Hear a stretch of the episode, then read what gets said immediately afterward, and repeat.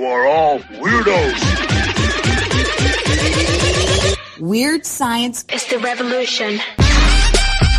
Weird science is the revolution. Weird science is the revolution. Hello, everybody, and welcome back to the Weird Dose of X podcast, a part of the Weird Science Marvel Comics podcast. I am Jim, and I don't talk about the X Men. So, what the heck am I doing coming on right now? Well, what I'm doing is letting everybody know that unfortunately Chris had some personal problems this week, but we have a fill in co host to join Jason, and that is Ruben. Ruben! And if you remember, if you were listening, Ruben did come on when I was doing my X Men show way back when, before the last Hellfire Gala was the last straw, the last nail in the coffin for me and my X fandom. But I don't want to pish posh the X Men in the beginning of an X Men podcast. Why am I doing this? This is not doing well for me. But yeah, we're going to go to Jason and Ruben. And another reason why I wanted to step in and let everybody know Ruben ended up coming in at the last second. He was actually at work. Don't tell his bosses, but the idea where he ended up having to record with Jason and didn't have a mic.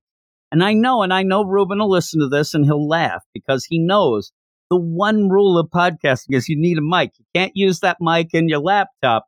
But Ruben proved us all wrong. You can use it. You just sound like crap. So with that, I tried my best. It it is a little off. I will tell you that, but I hope it's good enough because Ruben is an awesome guy and actually does have a real, real big enthusiasm for the X books. So much so that it drives me nuts.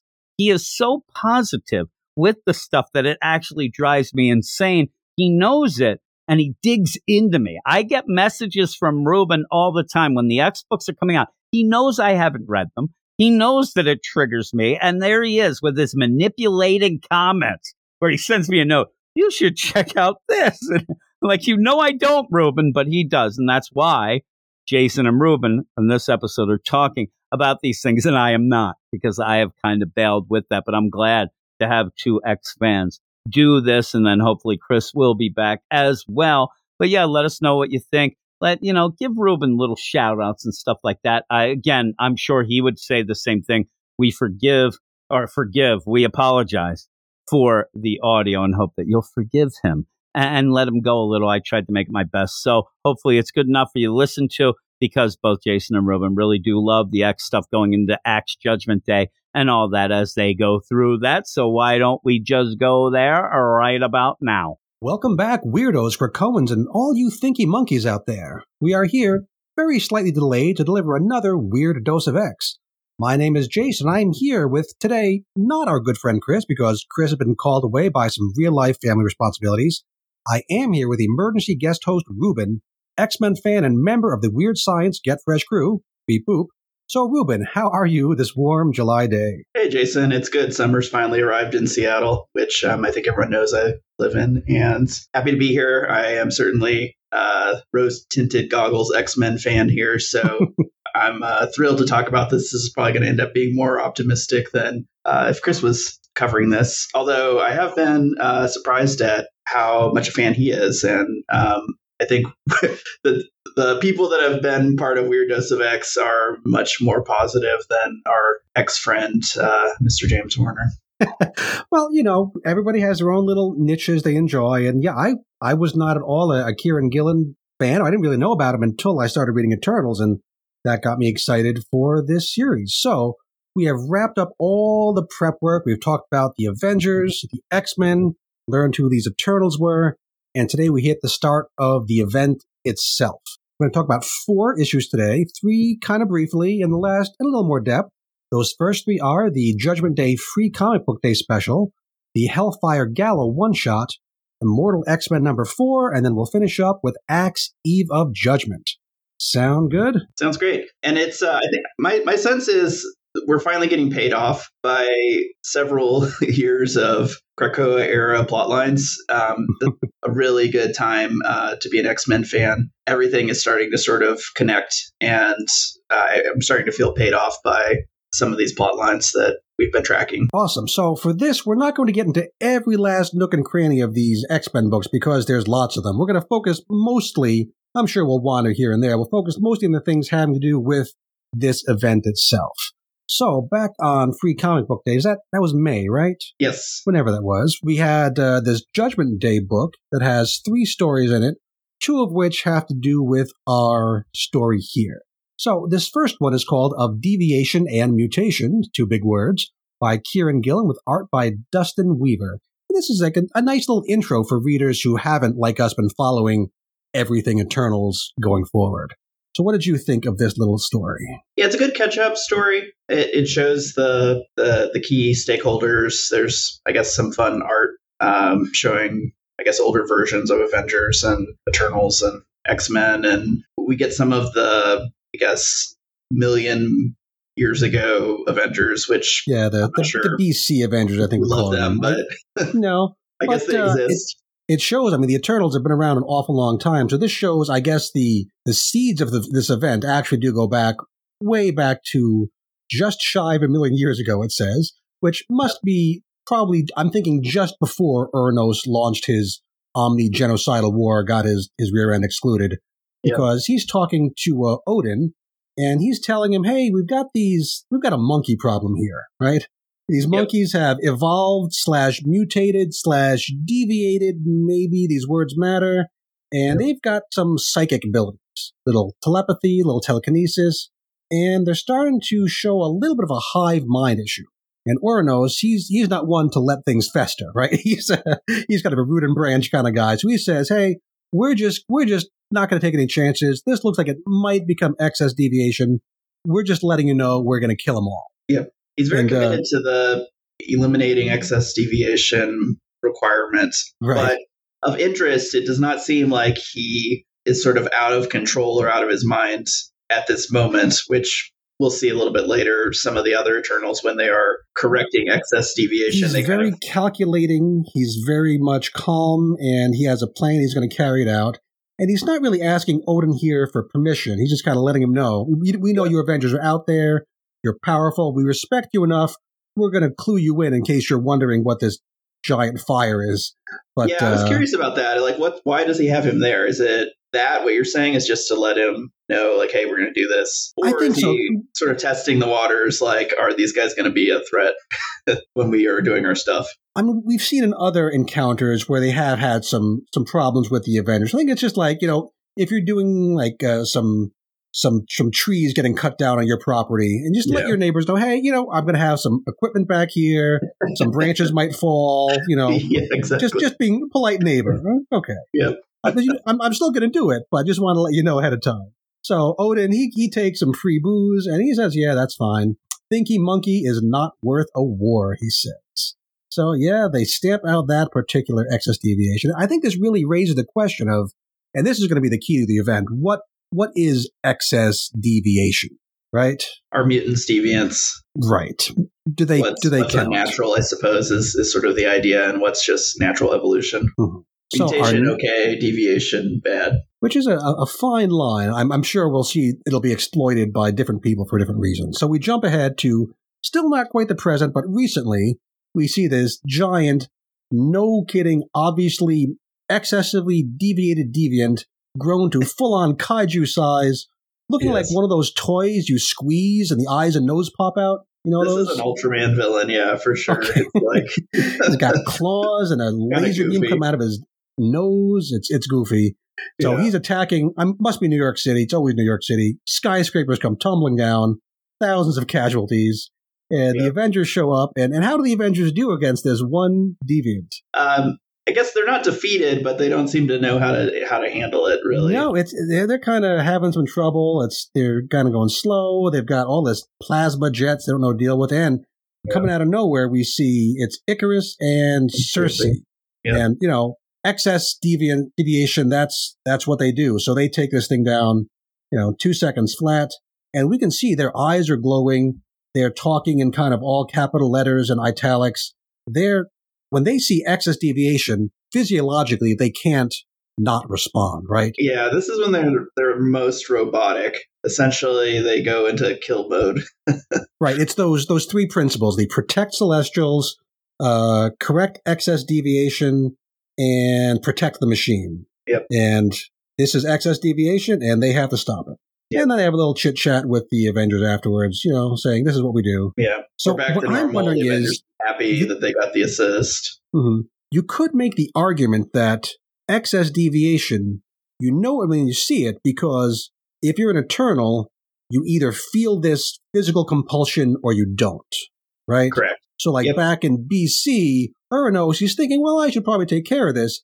He's not in full on protect the machine, correct the deviation mode. He's making a choice. So, I think you could make the argument that if you have a choice, it's not excess deviation. Correct. But he he was very much about protect the machine, as we saw in the Eternals one shot, and so uh, he, he seems to liberally interpret that guideline to mean if you see something that could become a threat, preemptively take it out. Right. I guess we, we talk about something about type one errors and type two errors, and he's very much about not, you know, not missing any, uh, any possible sparks. Yep. So now we jump ahead again a little bit to Krakoa itself, and we have the machine narrating for us. I always love this machine narration. It's it's a nice little character. What what do you think of this machine narration? You know, the the machine annoyed me, but Kieron is a good writer, and every time I, I start an issue that he's written right, it starts with a machine narration, and I'm like, God, this is obnoxious. Why do I like this? And then, you know, I finish the issue, and I'm like, that was a great story. I loved it.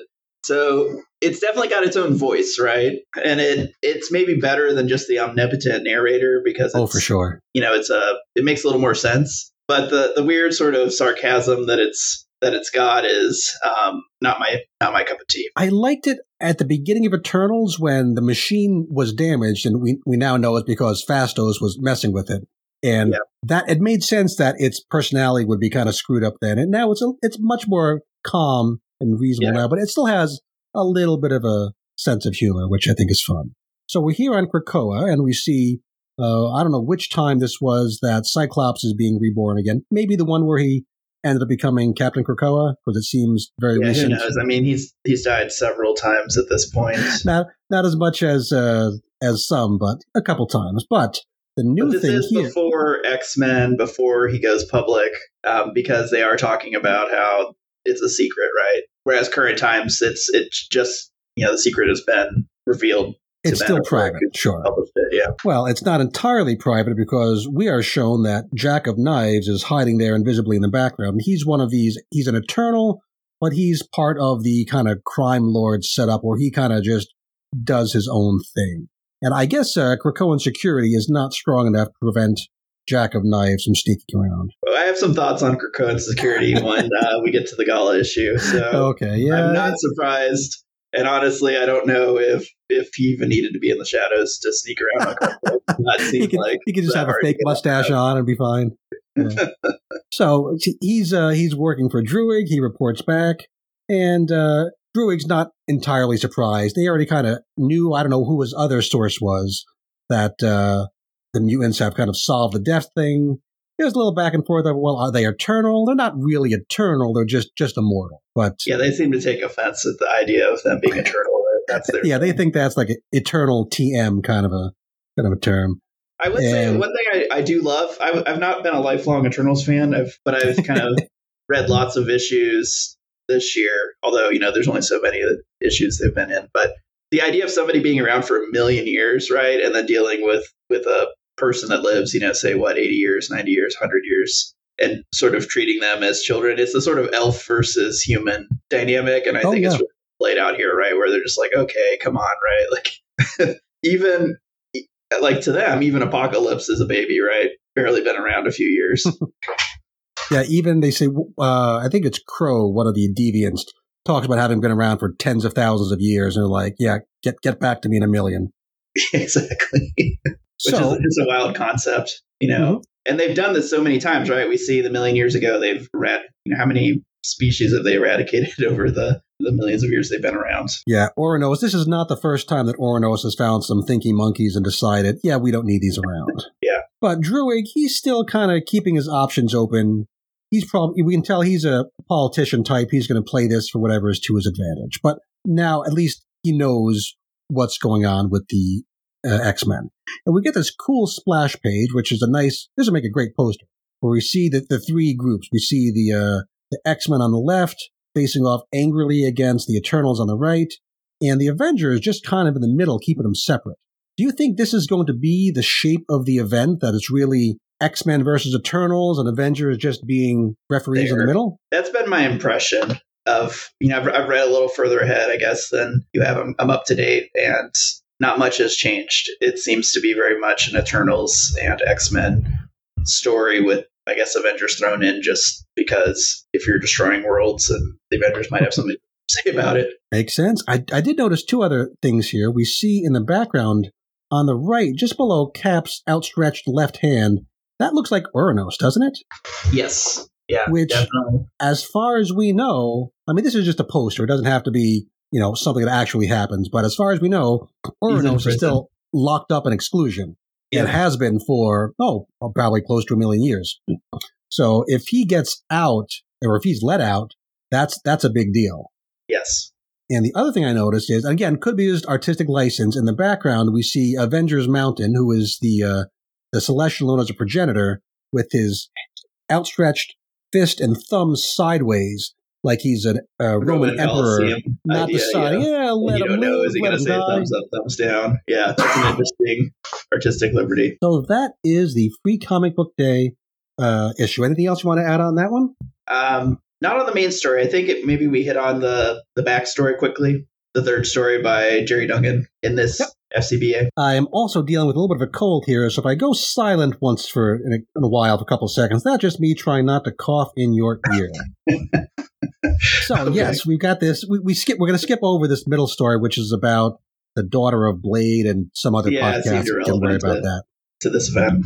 So, uh, do you want to introduce what's going on in this uh, third story here? Sure. So we've got a narrator basically talking about Krakoa, and they they seem to be describing mutantdom as a bit of a threat to something, right? I'm not sure like what what their agenda is, right? Who who's speaking? Um, and they talk about how you know left unchecked, the mutants will, might colonize the entire world and kind of dominate everything, which shouldn't, you know, which they think should not be the case. And then Yep. we cut to a scene where Mary Jane Watson, uh, the Spider-Man paramour, and her Sometimes. aunts, Yep. yeah, sometimes paramour, uh, are are sitting, I guess, at a local news channel, I don't know, table and and kind of pitching Krakoa meds and the benefits of them. Yeah, I guess they're like Krakoan ambassadors because uh, Aunt Anna Watson has some sort of a dementia type illness, and I guess these uh, fancy Krakoan meds have really brought her back. And I'm sure they're paying her handsome royalty to to be their spokesperson. Well, yeah, I would think so, or maybe I don't know. You get to skip the line and get the meds faster. Who knows? Could be could be Yeah. tawdry. But uh, Aunt Anna wants to see how the Succession TV show ends, so that's good for her. But But the when they- uh, the Mhm. angry voice, the angry narrator voice, is basically saying like, "Yeah, this is great, but you know, they've they've made your you know extended your life slightly and made your death a little bit less painful. But meanwhile, the mutants have actually leveled up, right, and they're immortal. And you know, Yeah, it's almost like a, an inequality type statement about yeah, sure, some you know the poor get a little richer, but the rich get super rich. It's Yeah. almost like that kind of a parallel. Does it? Does it? Is the absolute level important, or is the discrepancy between the top and the bottom important? So now we get back to uh, Aunt Anna's house, and Mary Jane's going to tuck her in. It's going to be a nice evening. We were good on TV. We had fun. And everything works out just fine for everyone involved, right? Yep. Until we find out who the narrator is, it's Moira X, Cyborg Moira X, who's uh, broken into the house and knows that Mary Jane has an invite to the Hellfire Gala and essentially grabs her, seems to put her in some kind of, I don't know, hypnotic trance, knocks her out. I don't know. It's like a, like a sleeper hole out of the WWF, maybe. Yeah, No. kind of unclear, but essentially knocks her out and talks about how she's going to wear Mary Jane to the gala. Yeah. So what what exactly is Moira's physical status right now?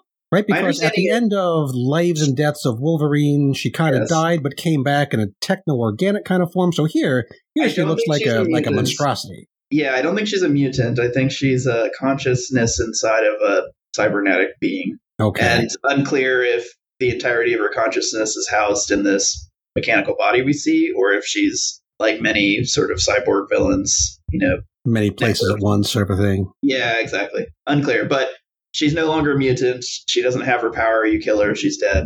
Doesn't reset anything. So I guess right now we're supposed to believe that Moira's plan was always to kill all the mutants. My sense that is, her plan has always been to extend her own personal survival, Hmm. however that may be.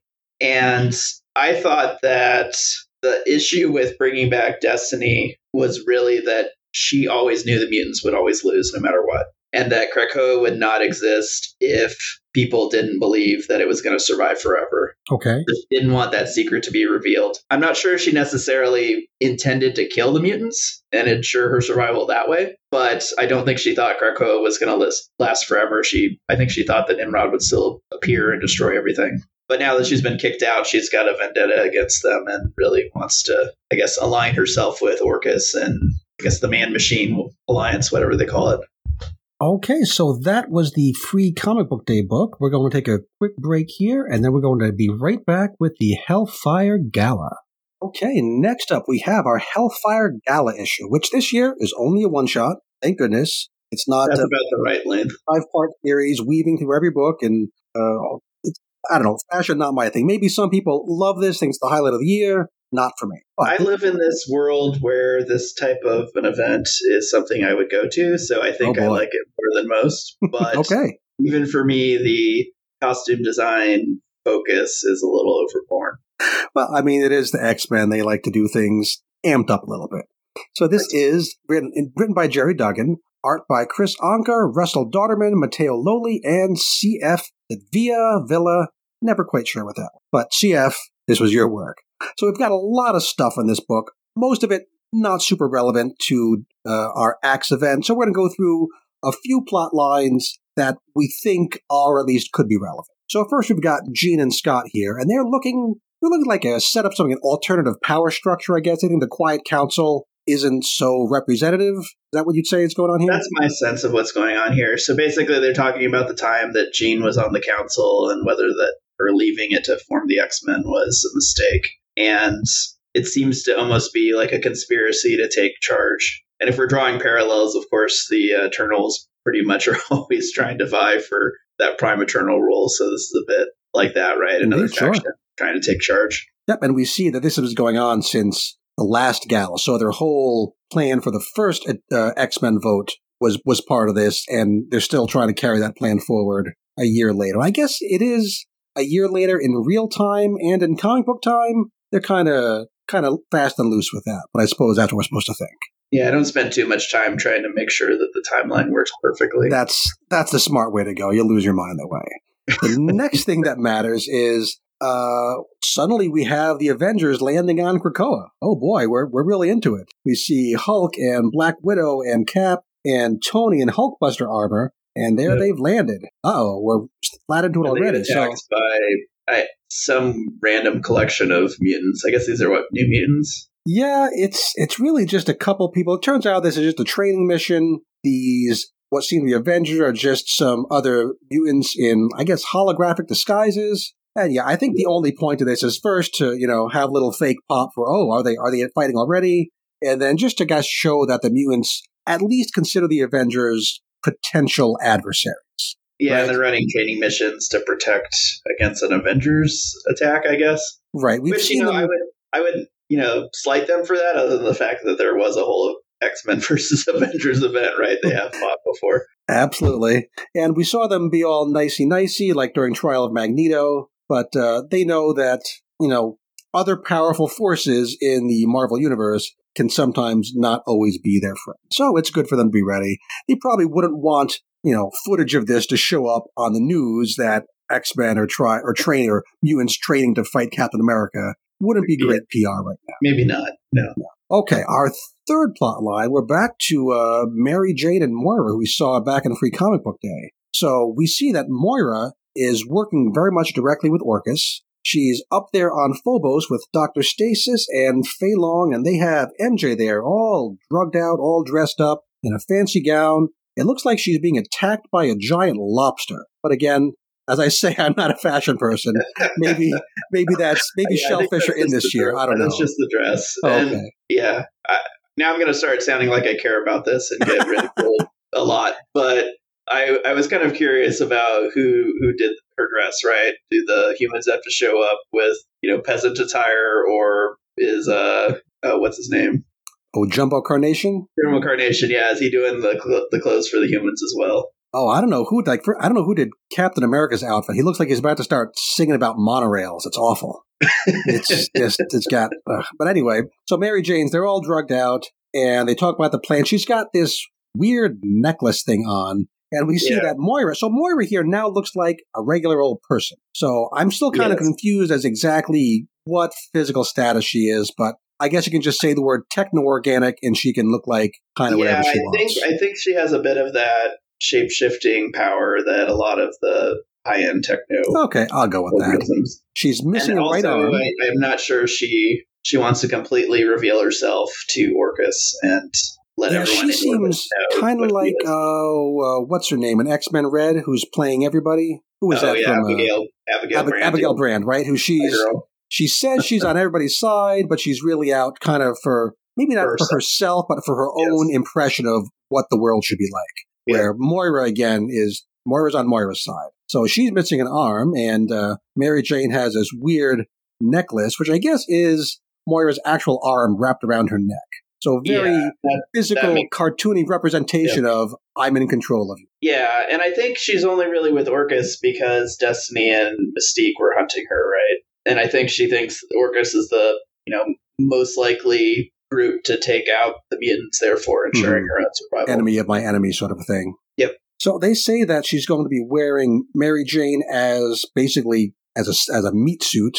And again, again, exactly how this technology works, I don't think we're supposed to worry about it. She's going to be in control of Mary Jane, and she's going to use this to get into the gala. And I guess again, that lacks Krakoan security. How this isn't picked up on the scans, but she gets in just ready fine. for X Men, but not ready for Moira's hand around Mary Jack's Jane's neck walking in. I suppose. So we get lots of celebrity sightings, blah, blah, blah. I don't really care about that. But she does run into Spider Man there. and this is kind of a funny panel because uh, Spidey says, Hey, fancy meeting you here. We know that in the Spider Man book, they're not exactly on the greatest terms right now. And all she says is, My aunt is on like Krakoan medicines. Which it seems Yeah. like she's one of those like Barbie dolls. You pull the string and that's what she says. Like completely not responding to Peter's question or anything she would actually say because it's Moira. And I guess she doesn't know that Spider Man is Peter Parker and there's a relationship. So she's just saying the one thing she knows to say. So I thought that was pretty funny. Yeah, and she has kind of a glassy look, right, in the in the panel where Yeah. the spider senses are tingling, and he's like, "That was a weird interaction." So she goes off, and I'm not exactly sure what Moira's goal is here. But she say, He takes her. up with Proteus, right? Yeah, so Proteus is Moira's actual son with Professor Correct. Xavier. Who's part of the And, uh, five. hmm He she goes off with him, but before she does that, she makes a little tappy tappy tappy in a champagne flute, uh, and we see Doug seeing this, and we find out later she's tapping out SOS. So she's setting up something. She's setting up some drama. Yep. Yeah, so my sense is Mary Jane has maybe limited like awareness of what's going on. Okay. Maybe it was- when maybe when Moira is like actively puppeting her, she can't do anything, but Hmm. there's downtime. You think that was Mary Jane sending the SOS, not Moira? Yeah, I don't think it was Moira alerting Doug. I think it was Mary Jane trying to signal that something's up with her.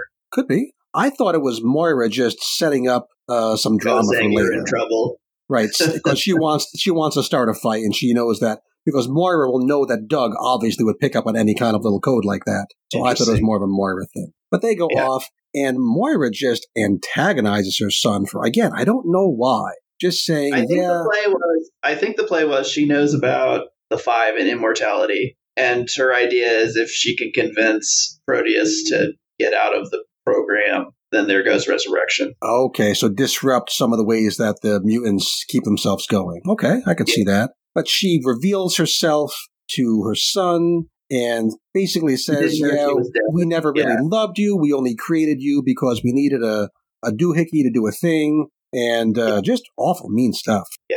And I think at this point, Moira's not known to the mutant populace at large. And I think Proteus would have thought that she was already dead, right? I think it's maybe the first time he became aware of her. I think that makes sense. I think the secret is still only the Quiet Council would know this. Yes, they're trying to keep that keep that quiet. That, that's their name. So now Spidey swings in because he's been tipped off by Doug. I did love this little mention of uh, Doug saying, as as Chris loves to point this out. So Chris, if you're out there, I know you love to point this out that uh, Doug also is uncannily accurate in reading body language. So he could tell that the Spidey was feeling kind of uncomfortable around that redhead. And oh, by the way, I'm just going to mention to you, not anybody else, that she was tapping out SOS on the glass. So of course, Spidey runs off, goes to rescue his damsel in distress, and kicks Proteus right in the face and starts a little bit of mess here at the party. Yeah, there's a little bit of a fight that, you know, is very, very much nothing. Yeah, I think this is one of those. It's an X Men book. You've got to have a fight somewhere. Sure, so Yeah. have Spidey and Proteus fight a little bit. And then the rest of the five kind of jump in. Even Egg. He's, I don't know what Egg's going to do. He's going to, you know, launch eggs at him, aka Gold Ball. And then uh, Wolverine shows up, pops the claws because he loves to pops the claws out. Yep. And now we get the back and forth between the Mary Jane and the Moira. And again, I don't know how, if it's Mary Jane's body, how we're seeing Moira's face, artistic license, techno organic, don't worry about it. I think But- that hand can project the Moira face. Sure, just I'll as we with that. saw in the conversation on Mars with Feilong, that if she feels like looking like her old self, she could just kind of make it happen. Okay, perfect. But they realize that, hey, Moira's here. She's got a hostage. We've kind of got to let her go. But they send Greycrow right after to, to tail her. And I guess we'll be following Spider Man and Wolverine in Amazing Spider Man number nine on sale soon.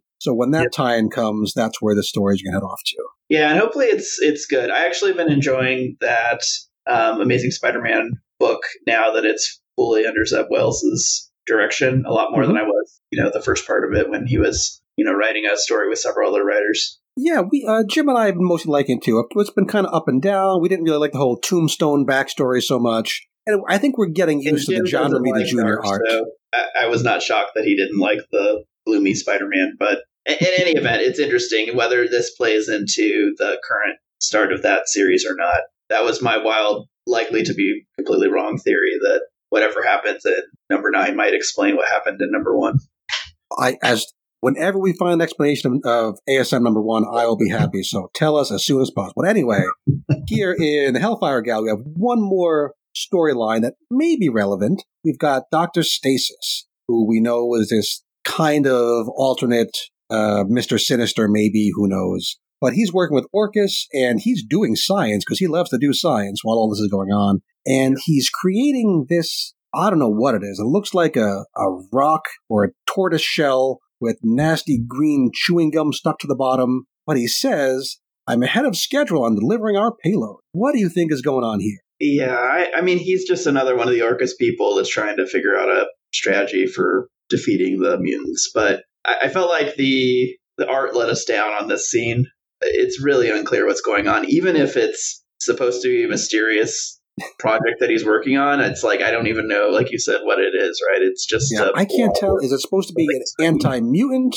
Could this be anti eternal stuff? It, it's who don't we don't know. So that's why I'm bringing it up because it could be relevant. It might be something completely separate. Right now, it's just mysterious. So that was all I want to say about Hellfire Gala. There's a whole vote, whole other things, not really our purview. Anything else you wanted to add about Hellfire Gala? Uh, very end of this, we have Moira X meeting with Druig and Oh yes, yes, yes. giving some insight into the five, basically saying like, "Hey, FYI, if you want to take them out, this is how you do it." Right, that's a good point. I want to leave that out. We see that she's. It's after. I'm, I'm curious if this is going to be after the Amazing Spider-Man tie-in because we see her, see her show up, kind of talk about, oh, we- had some, you know, wasn't as bloodless as wanted to be. Her hands are covered in, I guess, blood. I guess we're supposed to think it's Mary Jane's, but she washes up, and we see that, yeah, she's working with Druig, at least that part of the Eternals as well. So I guess anybody who's not a mutant, she's willing to help them out. Yep. Okay, now over to Immortal X Men number four, written by our good friend Kieron Gillen and art by Michele Bandini. so I think there's really only one important plot point here. It's it's what happens to Mister Sinister. So tell us tell us something about what happens to Mister Sinister here. Yeah. So this is basically um, the issue is basically a character study on, I guess, uh, Emma, but uh, at some point it was oh sorry at the gala it was revealed to Emma by scotch, that Doctor Stasis was a uh, another version of Sinister, and so they're in a quiet council meeting and they essentially bring this to his attention like hey FYI this Orchis member is actually another one of your clones. What the hell's going on? Yeah, she shares some of uh, some memories with the whole council, including uh, Mister Sinister, and it's revealed that Doctor Stasis is a Mister Sinister, except he's got a club on his forehead instead of a diamond, which is deeply silly. Which makes perfect sense for Claiming our to be also older than the Sinister. right. Says he's the real Nathaniel Essex, which what even does that mean at this point? There's so many of them running around. But uh, yeah, Mister Sinister just he freaks the freak out, right? He he uses some of his mutant derived weapons. He goes multiple man. We get some nice uh, I'm Spartacus, I'm Brian jokes. That was funny. He makes a stink bomb out of uh, uh, Night Nightcrawler. He kind of bamps away, but he gets brought back. He eventually goes to escape, and before he can go through a gate, he's warned by Destiny, "You can't run from this. Don't be a coward." Yep. Which is an, a curious little thing because she she knows things. She yeah, so she sees the future, you know, or I guess multiple possible futures, and she doesn't try to actually detain Sinister, which kind of gets him thinking like, oh, she was here, she knew where I was gonna run to. What does she know, right? Mm-hmm. Because, he's- he's and all she does is pondering- Don't be a coward. He's pondering offing one of his Moiras, which would reset, you know, the universe again. He got he Yep. he's been doing this reset, reset, reset thing where he kind of it's like when you uh, you play a video game, you keep your save file. So if you go down the wrong path, you can just you know go back to your previous save file with a knowledge of what you learned your last Yeah, I love that idea. I just don't understand how the information makes it back to him. yeah, Like, that is a good question. That can handle universal resets or something. In, in any event, the idea is cool that he essentially has a bunch of Moira X clones, and that he, if he needs to, can kill them and reset, and then somehow access the knowledge of whatever led him to reset the universe, so he can avoid that outcome this next time. Very neat idea. Kind of like uh, ever seen the Happy Death Day movies? Those are fun. Same, same, same kind of idea, but in a horror comedy setting. But he decides, in this case at least, not to reset the universe. Very, very kind of him to not reset the whole universe. But he does, you know, reboot his own uh, personality operating system. Yeah, because I don't think he knew funny. about. I don't think he knew about stasis, and so I, I didn't entirely understand why he rebooted his personality, other than maybe he was afraid that his mind had been altered in some way to not know this information when he should have known it. But yeah, he goes through a process, reboots himself, seems to you know return to the people that were chasing him, saying, I think "Hey, it's I won't almost freak just like- sorry." calming himself down. He knows he's kind of freaking out. He wants to be back to his calm self. So we'll Yep. just reinstall the operating system. He goes back to the Quiet Council, you know, plays, Oh, I'm so sorry. I'm so contrite. And then he just disappears in a flash of orange light. Yep. Uh oh. And uh, Destiny, again, who would know, says he's not vaporized. He's been kidnapped. Yep. Which is troubling for them all around. I think that's all we need to say about Immortal X. But I think it's it's very handy that this is being written by the same writer as the main event writer, so he can he can play some of these games on his own. Okay, are we ready to roll into our main event here? Let's do it. This is Axe Eve of Judgment number one. There's not going to be a number two, but they still like to put that number one on there. It is written by our man Kieron Gillen, uh, art by Pasqual Ferry. And let's let's talk about this art first. What did you think of the look of this book, which is very different than our Eternals art has been in the past? Yeah, um, it doesn't fit the Eternals as well. It doesn't feel as mythological. So I, I felt a little disappointed with the, the look of it, hmm but I'm not really an art first guy. And so I got over it relatively quickly. I'm not usually an art first guy, but I, I think that it really affected the way I read the story. That even not even just saying, "Oh, the art's not as good." It's, it's very. It, it reminds me of like an after school cartoon kind of look. Like Druig, I think of Druig as this this scheming, deep. You know, he's a he is a snake. He has all these plans within plans. He you know inserts ideas into the machine to to trigger, even if his mind is wiped. He's this perfect villain. But here he looks like Skeletor, right? He's just, he looks like he's going to put his hands together and just, he doesn't seem like this weighty villain anymore. And it, it makes me take his plans less seriously. That's fair. I mean, and there's some weird choices, like you know when we've got the the introductory page, we're just showing everyone being at peace. Um, like I don't understand what Jean Grey is doing, kind of sexy posing for no reason. While Who, who is that playing playing guitar. guitar there on Krakoa? Any idea?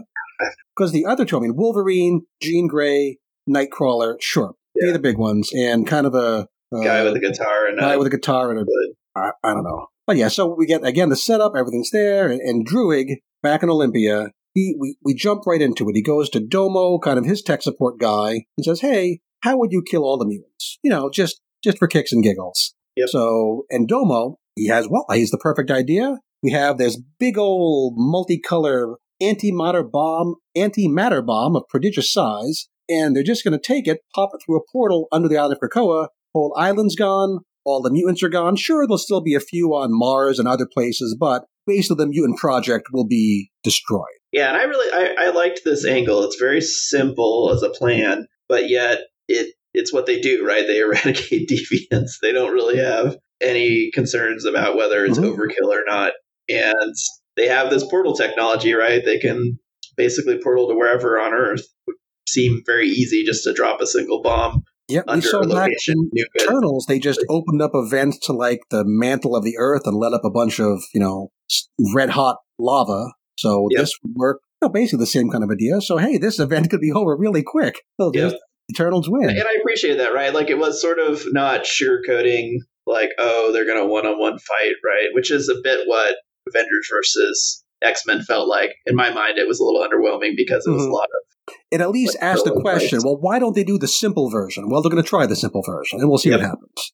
And we get the uh, the title and credits, and we get our list of all the 100 Eternals. And I like the way they're they're split up into these different groups: the ones on Olympia, Polaria, the Exclusion, and in addition, we get this key of who their al- allegiance is to. So whether they're loyal to the Prime Eternal, currently Druig, whether they're independent, like our friends in Lemuria or the uh, the Celestian priests, or whether you know you can just pay them some money and they'll be loyal to whatever you want to be loyal. To. Yeah, and I um I have mixed feelings about the the X Men detail pages. You know, they have different levels of interest, but Mhm. I think Kieron does a good job of making these pages worth reading. I, I sort of just glossed over it when I saw it, and then you know we were talking in the Slack, and you you know had questions. Like I think there's a question about why Sprite's not on the list. Yeah, I, I think that might just be a mistake because clearly she should be listed as under the Lemurian mission, which is where some of our Eternals, you know, feeling bad for the whole killing all the deviants thing, are kind of trying to help out Yeah. Lemuria, how, how to li- learn to live like deviants in a good way. Well, and then I she should be listed right? there. Mhm. They, they talk about these Delphan brothers later, or the you know the Omni Voice does, Yes. and they talk about them being they count as two, but then you see in parentheses a four. Like, so what's that about? Yeah, I wonder if we're even not going to get an answer to that in this series. I think that just be one of those things they throw in that oh, the Eternals have a deep, deep weirdness to them, and Yeah. yeah, they technically count as two, but there's four of them, and maybe we'll get a uh, an answer to that this series, but I think probably not. And Yeah, I trust thing, Kieron enough though at this point that until until I see him make a big continuity mistake, like the lack of sprite being noted, I'm gonna think that it is it actually means something. by design. Okay. Yeah, And we're also told by the machine voice, uh, where our attention is drawn to the ones, the uh, creatures in the exclusion. So some of these are listed by name, right? We know Phastos is there because he was locked up there by Druig. Uranos is there and Kronos. And some are just listed by letter, including this excluded E. So the machine points out as excluded E and also points out that, hey, if you count everybody up, there should be exactly 100 Eternals at all times. They were created by the Celestials to be 100, and when one of them dies, they're immediately reborn. Yep. But it says, hey, there's actually 101, and wants us to think about this excluded E. So I think this is clear. I think it's more clear than the uh, the Delphan brothers that excluded E is going to be of importance to this story. I think that's right.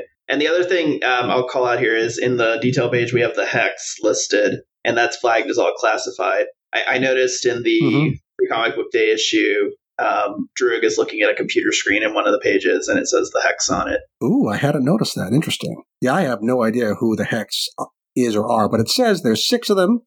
Okay, that makes sense. And they're loyal to the Prime Eternal. So this excluded E, my theory is that well, we're told that it's someone outside of the 100 real Eternals, right? And we're told that, uh, what does it say? That it's someone who's there for, oh, I'm missing the, uh, where is this said in the, it's told that he's there because he has some powers that could be useful to the Eternals.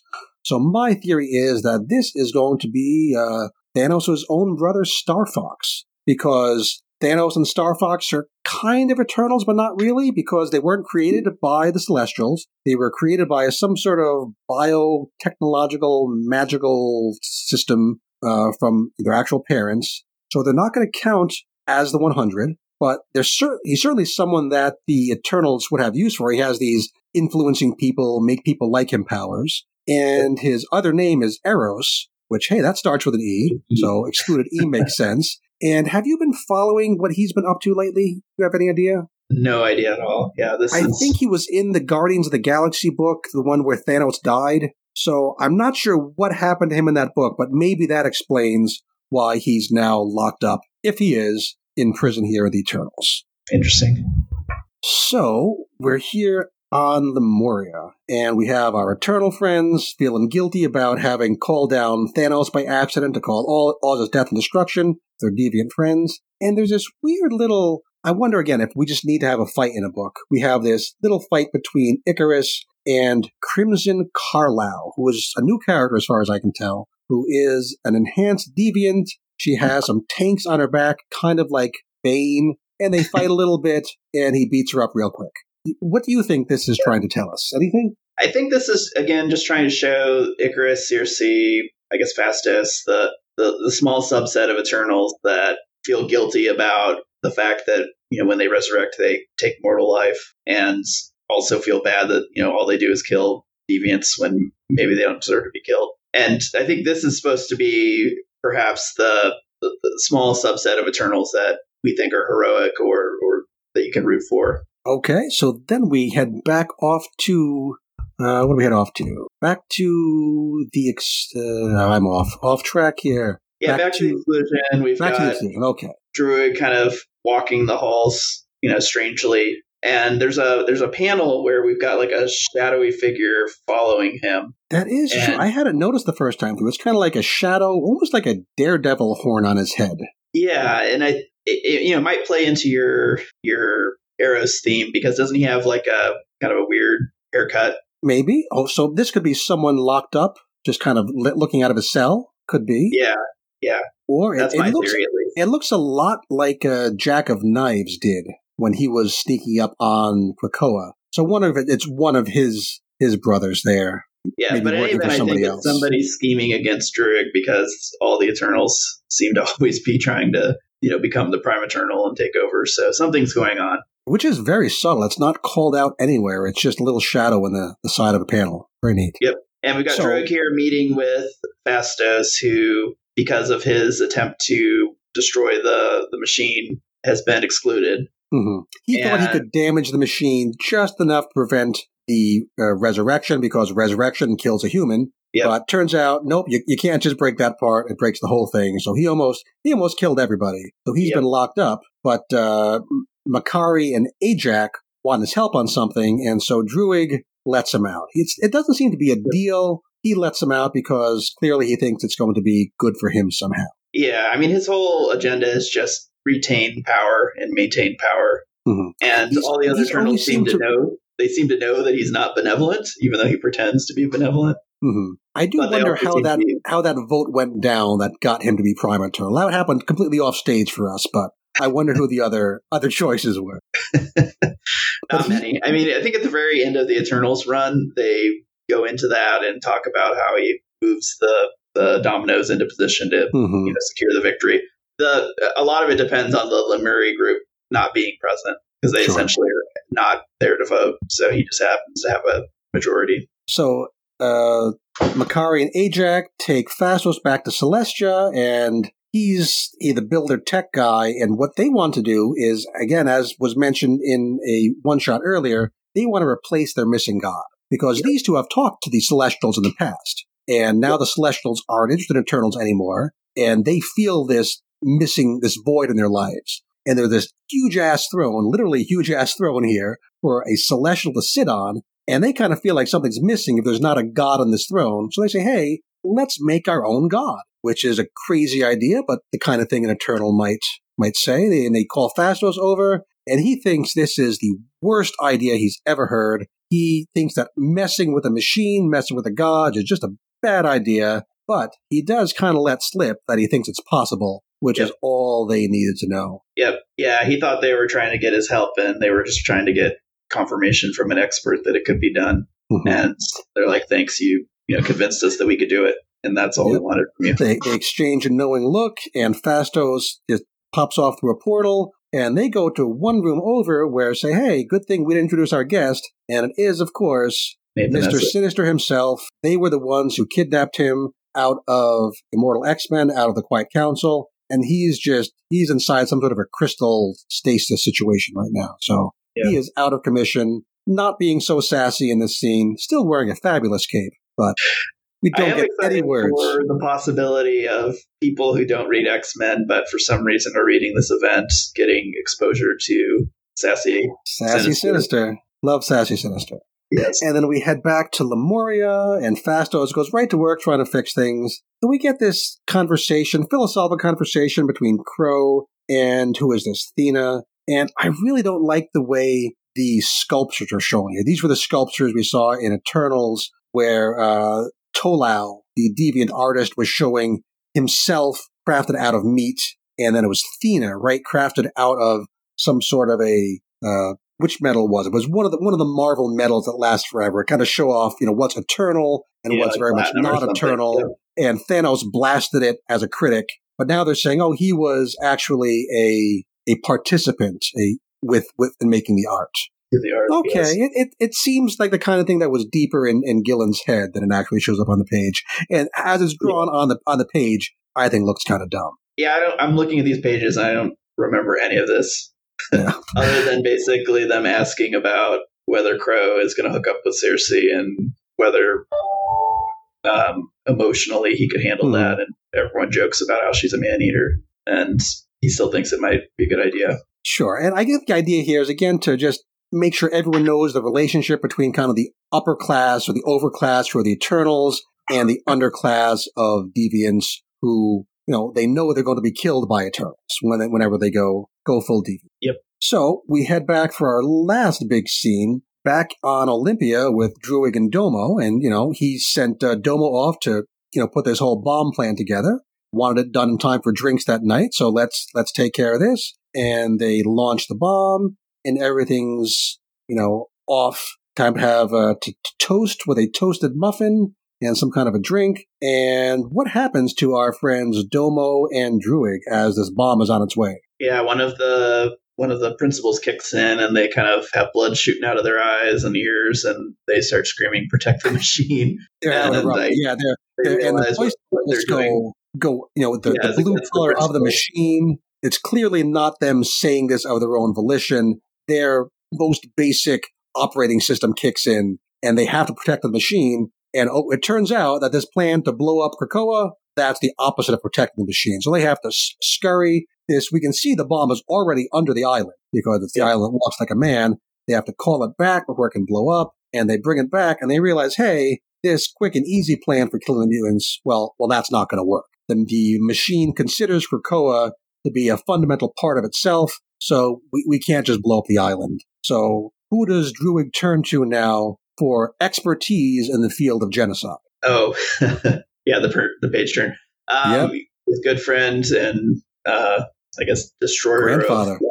of destroyer of monkeys Uranos Yep, this is Uranos. So we saw Uranos back when he was just killing the thinky monkeys. We saw him in the Heretic one shot when he wanted to kill everybody who wasn't an Eternal. And we see him here in the exclusion. Uh, Druig come to for a little bit of help. He says, I have a proposition. And Uranos now sees that he has the upper hand and kind of I kind of belittles his grandson here. I think I might be a little more magnanimous in this position if I wanted to get well, out. he, he, he belittles him all the time and we've seen that and partially because Druig is the one that turned on him which had him excluded in the first place That's true. Back in the uh, Oronite War, I guess uh, Druig saw the tide turning and wanted to be on the victorious side. Hey, there's a parallel to the yeah and, X Men and as well. Said that he felt more akin to Thanos than than Druig so Right. yeah. not a fan of Okay, Druig, and that's where we leave this off to be continued in AXE Judgment Day number one, which I know you've read. I have not yet, so we're not going to talk about it. But that is the only book I think that came out this next week in the series. Is that right? Just the one book? That's correct. Yeah. Next next month, it looks like we're getting really They're going to start coming it. hot and heavy, right? And Yeah. we're going to, Chris and I will decide, you know, which ones actually matter enough to talk about, which ones we'll talk about quickly. Yeah, well, you know, we'll, we'll take them as they come. So, what did you think of this this first real week of the event? How hyped are you? I was intrigued, but not quite hyped.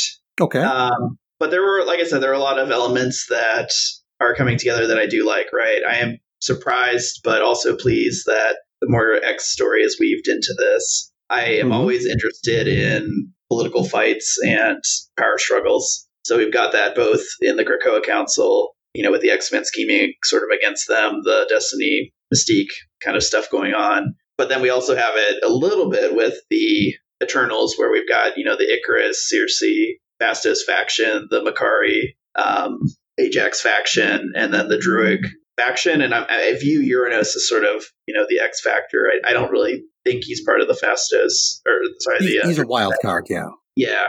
So it's a lot of seats. I mean, it, this is what four issues of setup. So maybe probably could have done this in three. But for me personally, I just I see a lot of storylines and threads that do interest me.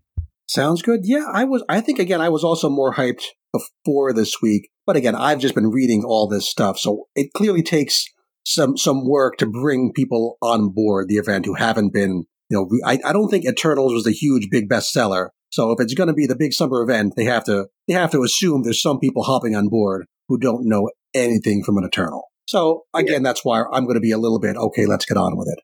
I am very curious if there are folks out there who pick this up and read this issue as okay, there's an event, I'm going to follow this event and don't know anything about the Eternals, what they would think picking this up. Because it's clearly got to be a very different experience than what, what we're experiencing. So anyone out there so. in, in that Really- position, send us a letter. Yeah, yeah, that would be really tough. I don't think the Eternals are easy to access, so it's an interesting concept. hmm Um, but I thought it was. I, I think they were interesting. Actually, the movie was terrible. I don't know if you're a Oh, yeah, we're not even fan of talking about movies, but I know Chris hates the all, all the MCU. But even me, an MCU fan, like I just thought the movie was god awful. And so I got into Eternals more just to see like why would they greenlight this as a movie? Yeah, when, when I Not like a- opened uh, Eternals, it really felt like oh, it's like when you you click on a, a random Wikipedia article and realize there's this whole vast field of knowledge or you know subculture you didn't know existed, but suddenly there's all these arguments going on and all these subtleties and distinctions you never heard of, and you kind of want to go in and just explore. And that's what I felt like, you know, finding out about who the Eternals were. So that's what I'm curious to see. And in this whole event so far, we haven't seen much of our A group at all. Very little, little in the way of Avengers. yeah, very little Avengers. It's weird that the Eternals seem to be so cautious of the Avengers. hmm because they're they're sort of positioned as you know the trump card to the X Men, and the X Men over the last I don't know f- three years, two three years, have sort of been shown as you know the unstoppable, you know, immortal group that you know arguably are not that interesting because death is meaningless to them. Mhm. But then you're presented with Eternals. It's like okay, yeah, they have the exact same you know can't be killed capabilities, but also they've been around for you know a million years in that state. So actually, they are a threat to this Krakoa group. Mm-hmm. And I'm curious to see if Avengers Mountain comes into play because that's a celestial. It's the progenitor, and we saw it in that that poster poster like splash page art with a thumb out. And we did see in a semi recent issue of Avengers that it looked like a Deathlok was trying to merge with that dead celestial, and it kind of didn't work, but then maybe it kind of did. So I'm really waiting to see if that's going to pay off in our event here because that could be a huge thing. Yeah. Well, having read it, I will say yes. I, I think you will be much more hyped once you read Judgment Day issue number one. All right. It uh, that really felt more like the kickoff of an event, and this I'll be doing that soon because I have my regular Marvel recording with Jim in the morning tomorrow. So once that's out of the way, then I'm going to turn to my uh, my Axe Avengers X Men stuff and see what's up there. So that's where we're going to wrap up for today. Uh, next week, I we expect Chris will be back. We certainly wish him well. Uh, thank you so much, Ruben, for jumping Sure. in here at the last minute and uh, filling the seat ably so we could keep our story going. I expect And- you guys to continue. I, I love listening to the cast, and do not want to be the harbinger of the end of of uh, oh no, you you very much are helping us keep going. We appreciate it a ton. So thanks again, everybody, and reach out to us with your letters, questions, ideas, and we will see you again next time.